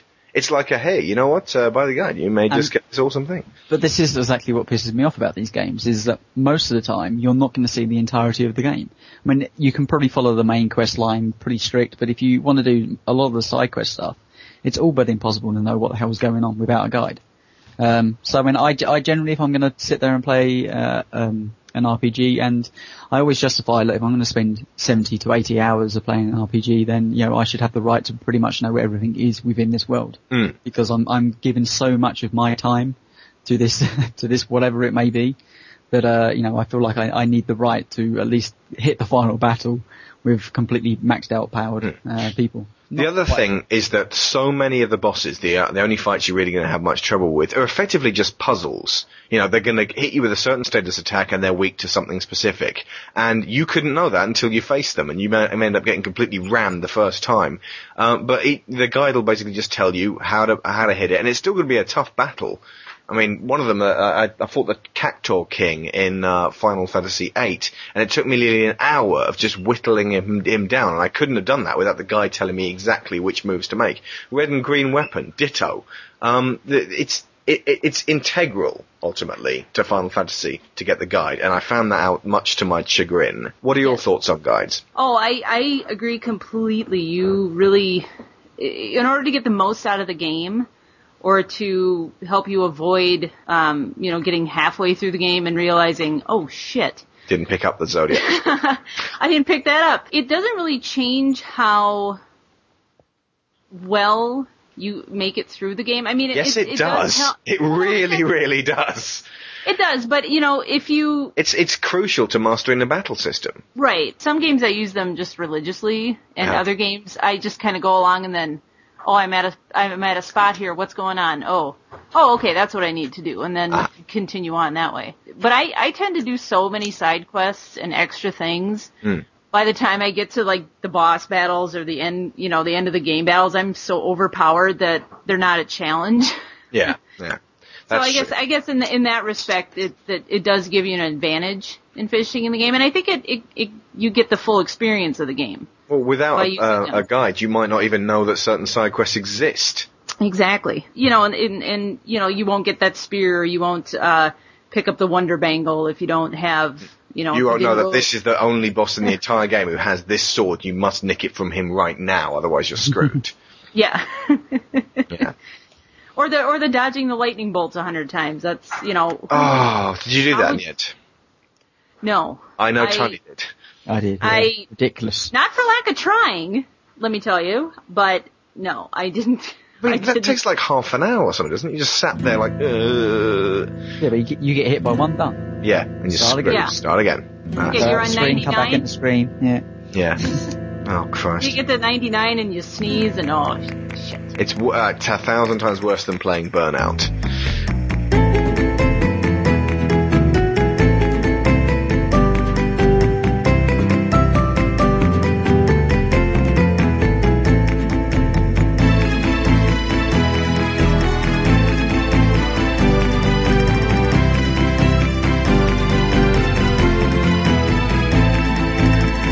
Just want to wrap up by talking about how uh, my relationship with uh, RPGs has changed over the years.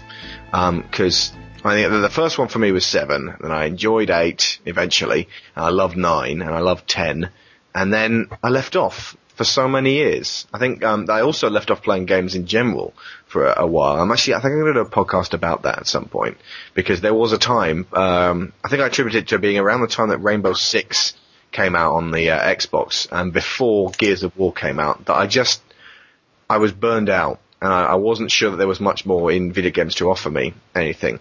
And I just, I didn't really fancy playing a JRPG at that stage. So then when I picked up 12, it, and it took me three years, you know, when I got Lost Odyssey, it was like, this is just more of the same. So it, it's, it's taken me, um, getting excited about Final Fantasy 13, playing Mass Effect, um, and, uh, I suppose, yeah, Knights of the Old Republic 1 had, had kind of an influence on me there as well uh, to to really get me back into the idea of, of being able to c- commit that much time and effort into one game.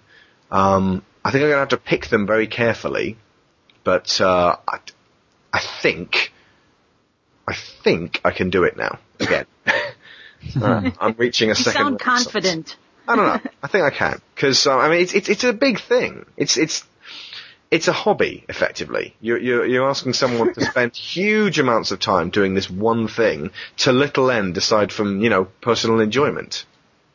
Well, and that's that's the curse of being an RPG fan hmm. is your the time you spend playing games limits the number of games you can play.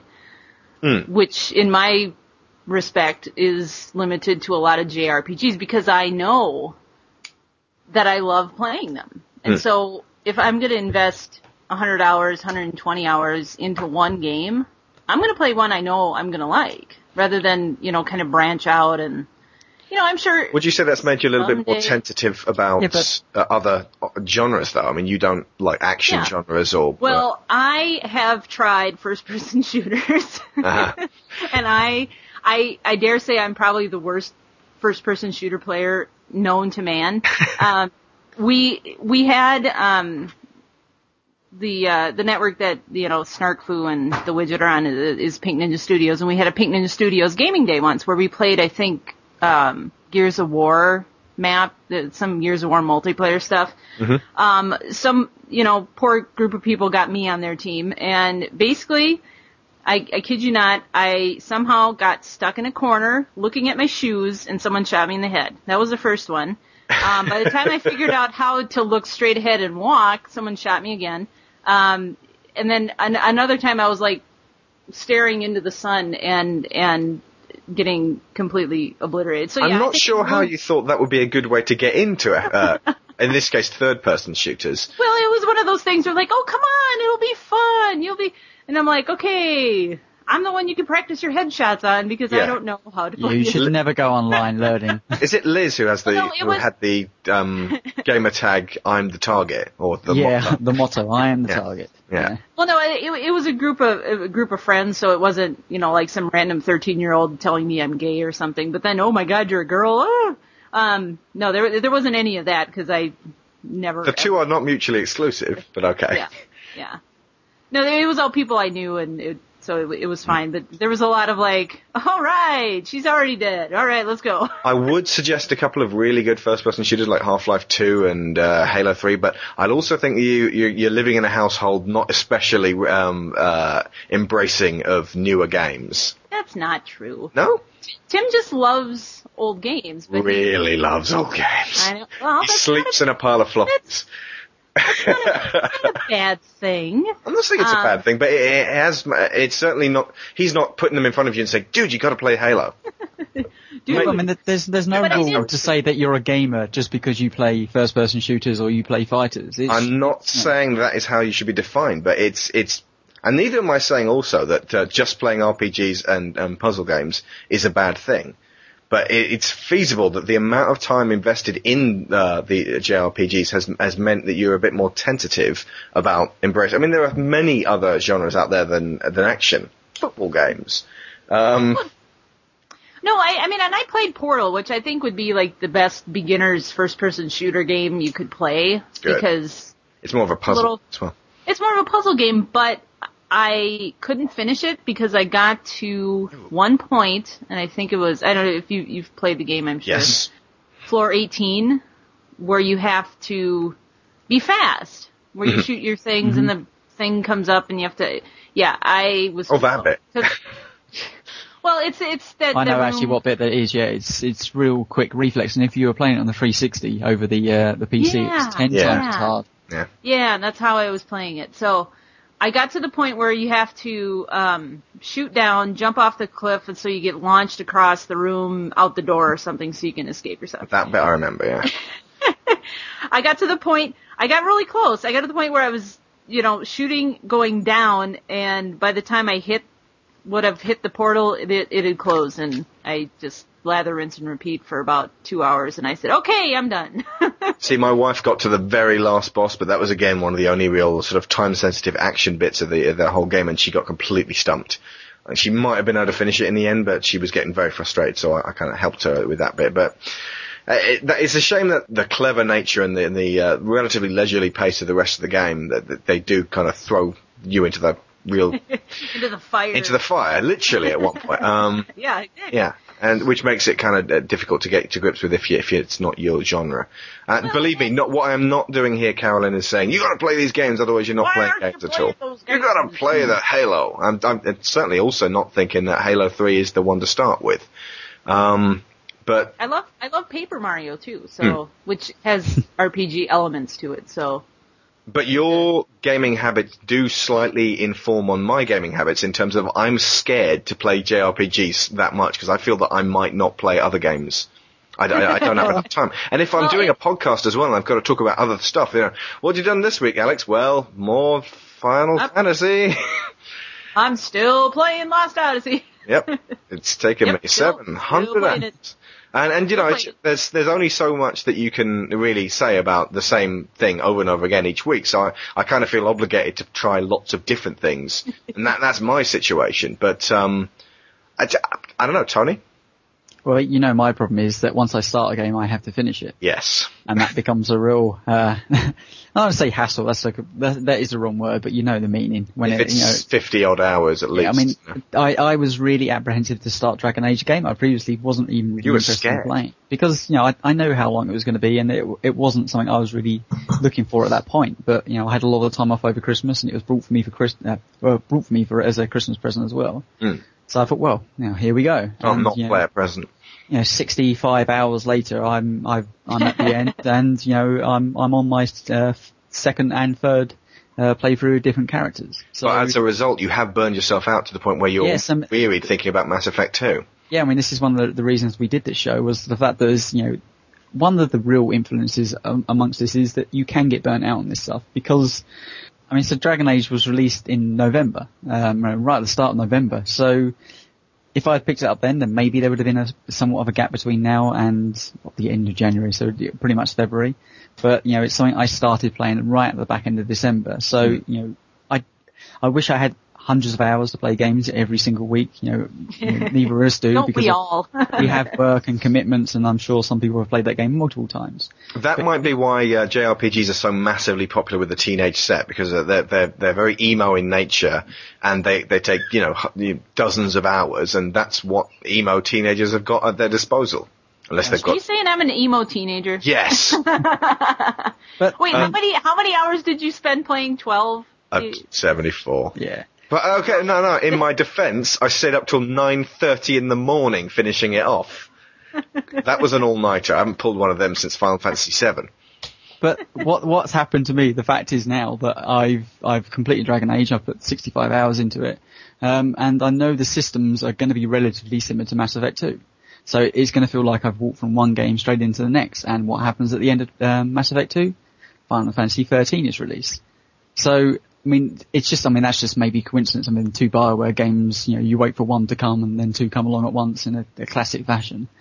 But um, you know, I, I, I will feel completely and utterly drained at the, at the back end of, um, Dragon Age. You know, I put so much time and energy and, you know, um, emotion into you know, playing that game and making some real tough choices that, you know, the, the, the, um, the prospect of doing it again with Mass Effect 2 is actually quite daunting. But then again, I just, I saw the trailer and I was like, no, I'm ready because the one thing that these games have over all the rest is the involvement of I mean, you, you could argue Uncharted 2, obviously, you know, you had involvement in the characters, but Yeah. the real deep involvement you have with these characters and the decisions you have to make along the way. And one of the things I absolutely love about uh, RPGs, whether they're JRPGs or Western RPGs, is the fact that I can actually sit down with my wife Liz and we can sit and play it together because it's a slightly slower pace. We can make decisions along the way, and it almost becomes like sitting there watching a TV series together. So you know, uh, Liz and me sat there and watched the, the Mass Effect 2 trailer and we're like, yep, we're ready, bring it on. And then we watched the Final Fantasy 13 trailer, yep. Oh, it just means that I'm only going to play three games over the next three months, which is going to be disappointing for the people that listen to the, the Digital Cowboys, I'm sure, but, you know. What are you playing this week, Tony? Uh, Final Fantasy 13. Well, that's the thing. We, we don't. This is not really about what do we play each week Yeah, anymore. exactly. As, as a show, we we we we're talking about. Uh, th- just this week, we happen to be talking about what we've played, but it's as it as it applies to a particular topic that we're now talking about. I think we, we haven't done that many RPG related shows, and so I think this is kind of relevant.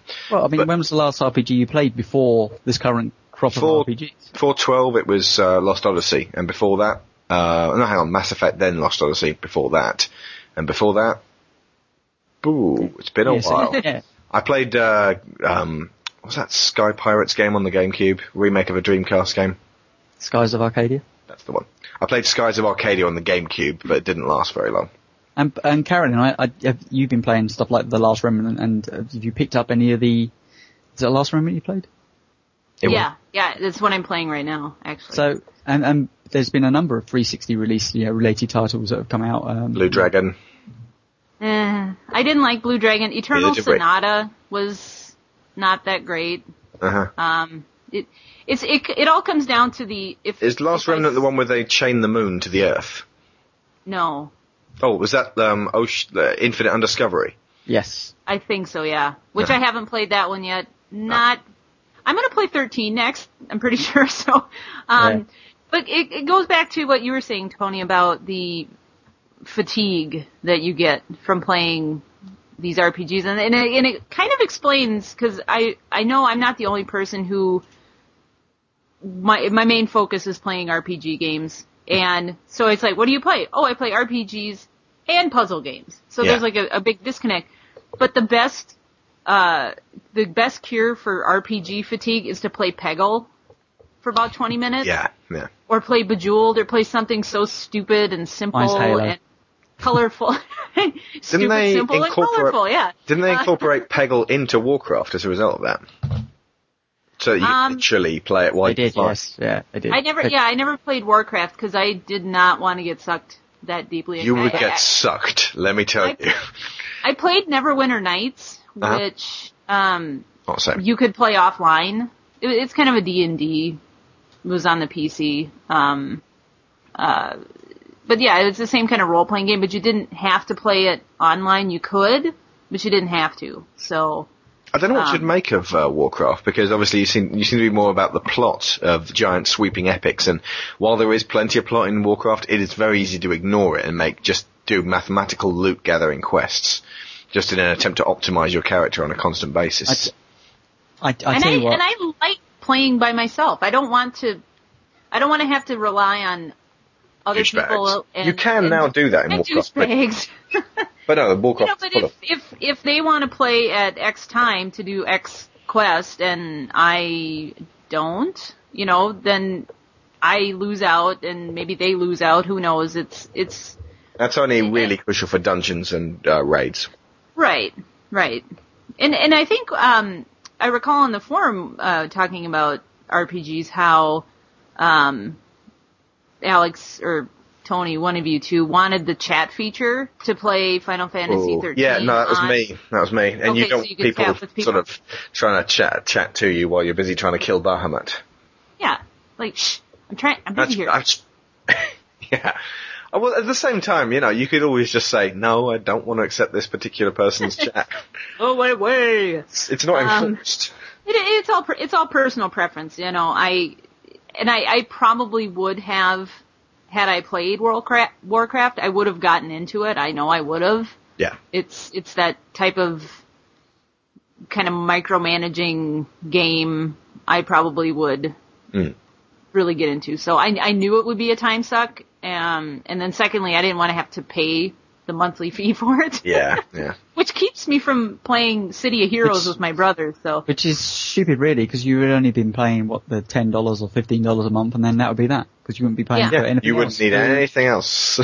no entertainment Food. required. It's amazing how your bills actually plummet, and everyone's always really reticent about that. I think what everyone's worried about is paying the fee but not playing Warcraft, right. so that you're not even getting anything out of it. Um, Right. Which does affect quite a lot of people who um, want to pay the fee because they don't want to lose the, f- the fact that they could at any point just jump on, but they also Right. don't want to play because it consumes your life. I mean, way more than any other JRPG I've ever. I mean, I've never seen Tony quite so absorbed in a single game, and myself either, probably. Did you have to buy another computer just so you could play Warcraft all day? Tony, No, It's like no. I know him. hopped No, my- I did- No, no, I, he, I he bought my another own computer so that he could, so that his wife could play at the same time. Yeah. There you go. That's how Aw, you stay together. I, That's look, I- together. I, I think um you know this this this whole RPG segment here. There's there's so much more we could talk about. We haven't really talked about the evolution of the RPG RPG genre since you know being back on the, the you know the 8-bit systems all the way up until modern day systems. How Final Fantasy itself really is what the the rest of the the industry looks at. I mean, you could argue that because there's not been a Final Fantasy game since 12, that some of the the, the newer generation systems really have struggled to kind of uh, look at it as a light and it to lead them forward. I think, you know, we haven't touched on stuff as if you look at the Call of Duty series and how that's taken on, you know, the perks and the leveling up of characters and how that's really changed all action games now in the future that, you know, it's, it's to take an RPG kind of stance in it or even something like Borderlands where just the, the mere fact that you're leveling, um, is something that pushes you forward. There's so many things we could look at. I mean, even we haven't really discovered the, the East versus the West. So there's a whole nother show deep within this, but I hopefully what we have talked about is a little bit about our love for, and love and hate of Final Fantasy and the fact why seven hasn't been remade. Uh, and I hopefully we, I got my point across where, you know, these games are so, um, immersive that, you know, even I, I can be so immersed within, you know, say a multiplayer game, but if I'm, I'm just as happy sitting there, uh, 65 hours and ignoring all the other people on my friends list that are, you know, desperate to play multiplayer and I'm like, I'll see you next month guys, cause I'm happy here, cause I don't want to stop playing this. Um, and it's, it's gonna be interesting actually because, you know, I, I obviously I just played Dragon Age and I think that's a step forward for the Western RPG. I think Mass Effect 2 is look like it's gonna do the same thing and I, and I, it'll be interesting to come back maybe even only in six months time after, you know, Final Fantasy 13's come out And its And- impact has finally been, you know, yeah, felt. see what the, the waves of that is and see whether that really will lead the, the eastern charge of the RPG and say, no, it's, it's fine to continue this, or whether it actually took a, on board a ton of the western ideals as well.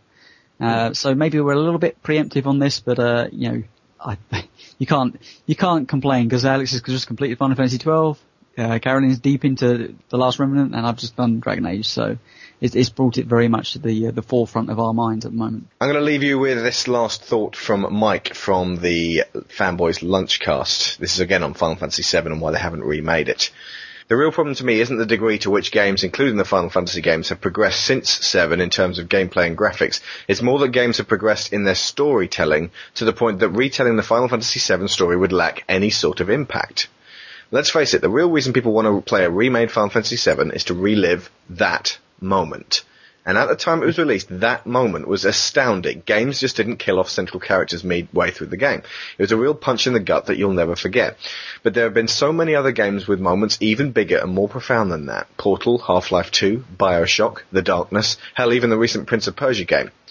I'd rather the series just continued to move on and let me enjoy my amazing memories of Cloud Aeris and crew than potentially sully that with a remake that could potentially serve to magnify the flaws of a classic. Um, disagree. Not one moment in, in recent uh, gaming history that I can think of that's anywhere near as impactful uh, as as as that moment. Possibly because it was the first, but also possibly because I've never really. It wasn't just the, the the fact that it was unexpected. It was the fact that it took something from you that you really cared about, and even Mass Effect didn't do that. Yeah, but um, but that's what he's saying is that if you relive that moment now, would it be as? I mean, I, I think would. haven't. I I- haven't I- gone back to I play the original things, but I've rewatched that scene on on YouTube a number of times now, and it's like, oh yeah, that happened. Was it with the same context of 40 hours of gameplay beforehand? Talking to her, getting to know her, fighting alongside her. You you see, bit. I, Watch I have, anything out of context. Any of those moments in Portal, Half-Life 2, Bioshock, The Darkness, and Prince of Persia, none of those are going to have the impact. It's because you've watched all the episodes of that TV show that this character's death really, really means something. yeah, it's, it's Are you not that. talking about Firefly?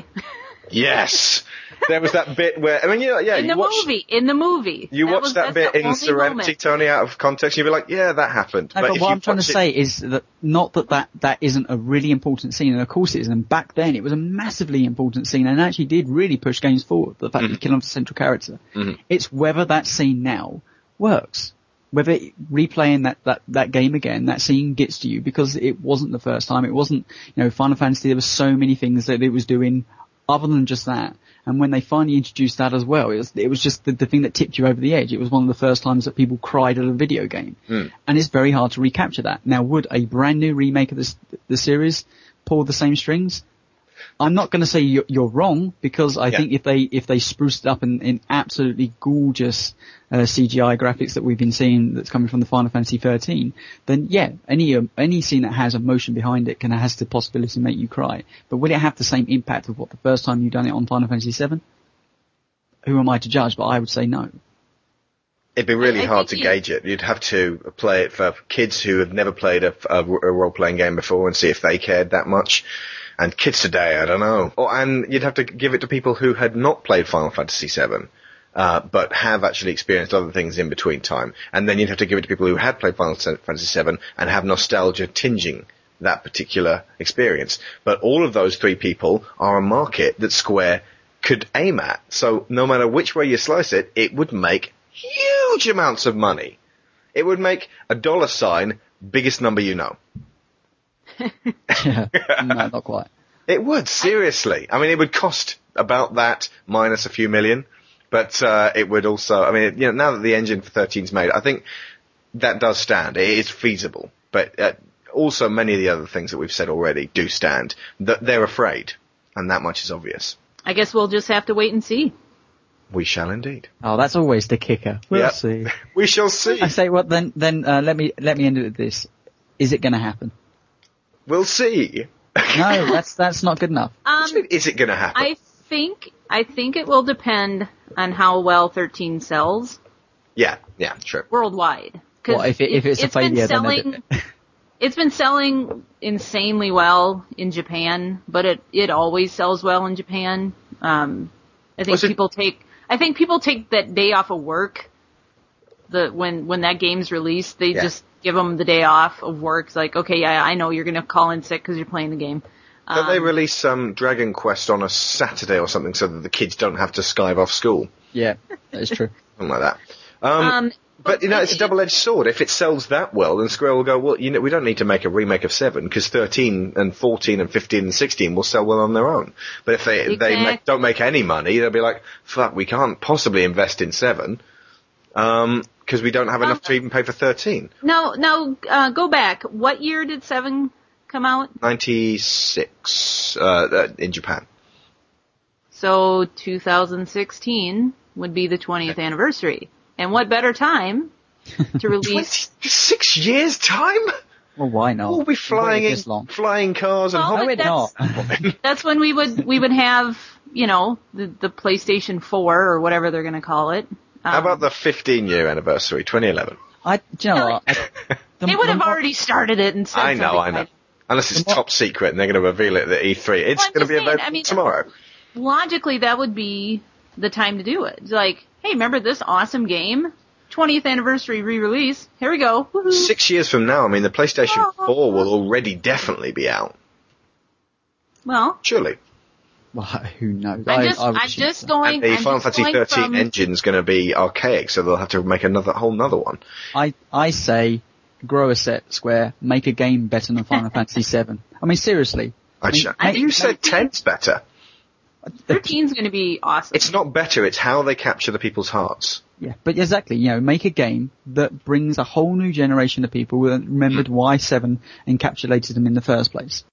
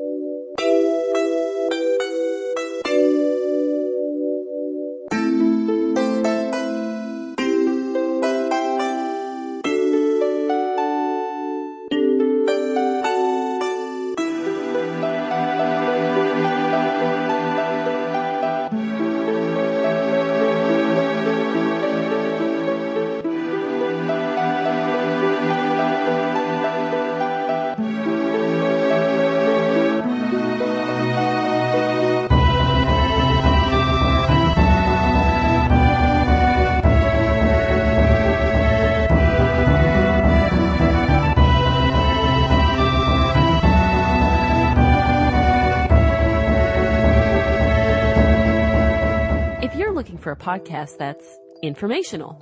Do you know we have boobs and play video games? Yeah, it's true. I'm looking at them right now. Hey, check those out. Relevant. why, why do you have that blanket and wear your pants? Focused. As the, uh, Yar! and now I'm deaf. Filled with highbrow humor. I think that might be my stripper name, Raspberry Sparkle. And very smart. Hi, we're the dumb girls on the internet. Yeah. then you will love some other podcast. Join Elaine and Leah every Friday by visiting platformnation.com, someothercastle.com, or subscribing on iTunes. But remember, this podcast is rated M for mature. Carolyn, now is your chance to plug Snark Food. We basically, um, it's going to sound like a horrible premise for a show, but we just complain about everything and we have laughs about it. Well, you know, like it's it's, it's tech snark, but about everything. Um, so like one week we complained about Facebook, and one week we complained about online dating sites, and so uh, yeah, yeah, snarkfood.com. Um, yeah, we should have a new episode out soon. Thank you very much for coming on, Carolyn. It was awesome to thanks. have you back. And uh, Thanks for thanks for having me, and if we need to have the Final Fantasy 13 show, you know, later on this year, just call me up. you know, I think we do need to have the Final Fantasy 13 show. Let's wait until we've all three finished it, and then we will like we'll jump on. We'll do a spoiler cast.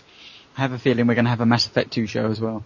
I do too, but uh, un- unless so, unless Carolyn changes her ways, she's not going to be touching that Yeah, scary ass action. That's scary, scary game. well, no, it's um, it, I think you need to have Hawks on for that show. I mean, Really? come on, come on. Mass Man's Effect, obsessed. He's obsessed. Mass Effect 2, you would pick me over Hawks. I think he just had an aneurysm. So, although, although I am cuter than he is, so. that's true, very much. And also, you turned up. Ooh.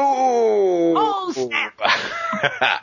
anyway, Alright. it's okay. He won't listen to this. Right. So, thank you very much for coming on, and lending your fantastic understanding of the whole genre to us. You uh, lended us an air of class that we don't usually. oh, thank you. And we'd just like to say thank you very much to all of you listeners who actually wrote in, gave us your reasons. We, I, I really like the way that this uh, this worked. It was it was much more flowing. It was kind of similar to the um the the Twitter cast we did. yeah, I, I think maybe in the future it might be somewhat more kind of uh, specific questions at the end, but uh, it was nice to base a whole show around this one subject. So. Yeah, we we hadn't planned on it, but we got such a massive response, you know, in in just two days that we just thought, fuck it, let's just do it now, and, st- and we'll lead with it. And uh, I think it shaped the show pretty well. So we will see you guys next week. I've been Alex Shaw. I've been Tony Atkins. And I'm Carolyn. Happy trails. And we're going to leave you with a song by Tim Minchin once again. If you're especially religious, I'd suggest you skip this one. This is a song about anal sex and God.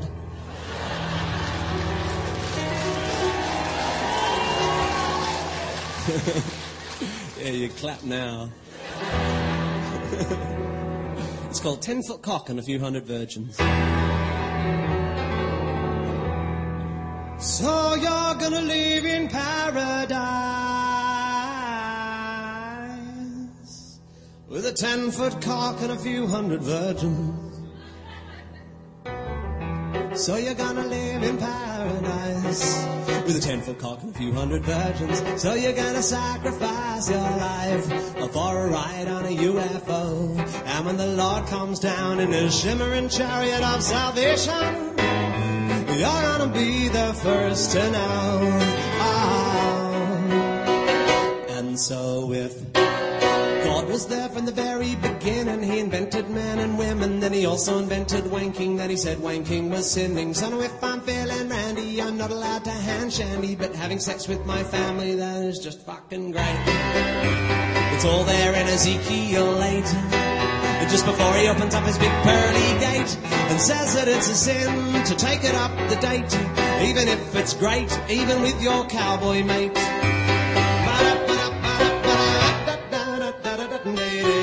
So you're gonna live in paradise with a foot cock and a few hundred virgins. So you're gonna sacrifice your life for a shot at the greener grass. And when the Lord comes down with his shiny rod of judgment, he's gonna kick my heathen ass. Oh, so if you cover the of your women. Everybody is grinning because black is so slim, and though it's not great for swimming, it gives you an erection with the increased sexual tension. What with the UV protection that is second to none.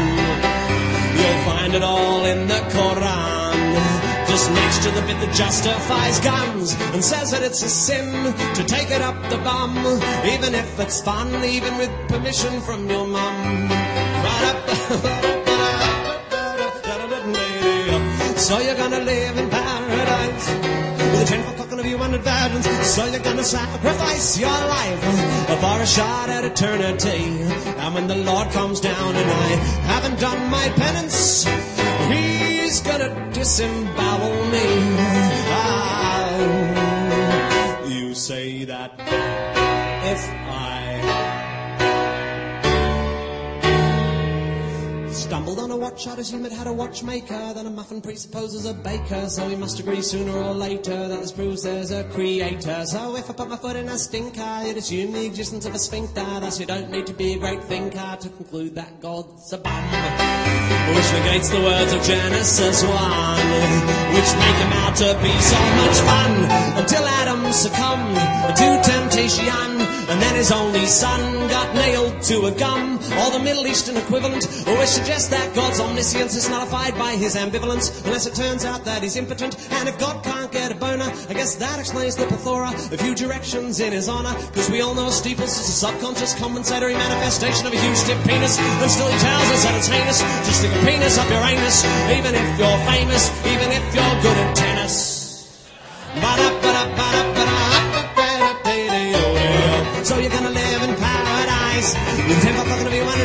So you're gonna sacrifice your life for a ride on a UFO. And when the Lord comes down with his big, stiff, slippery rod of judgment,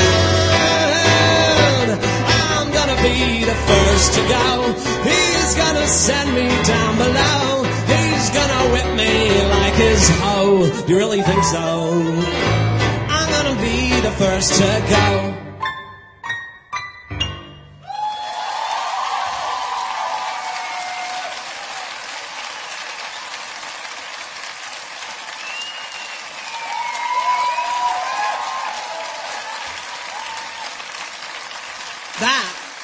Is the only other thing I sometimes get letters about. Hold on a second, guys. The washing machine's going mental. Can you hear it now? Yeah, That's fucking crazy. I, okay, hang on. It's going to take us a, a few seconds. Hang on. A few Go minutes. ride it while you're there. The final spin cycle. the what now, Tony? That doesn't No. work for men, does it? Have you tried? Do you know? He sounds like he knows. Sorry about it. It's it's slowing down now. Almost. Nearly gone. Yeah, it's Yeah. gone. You can't hear it anyway. Okay, cool. Well,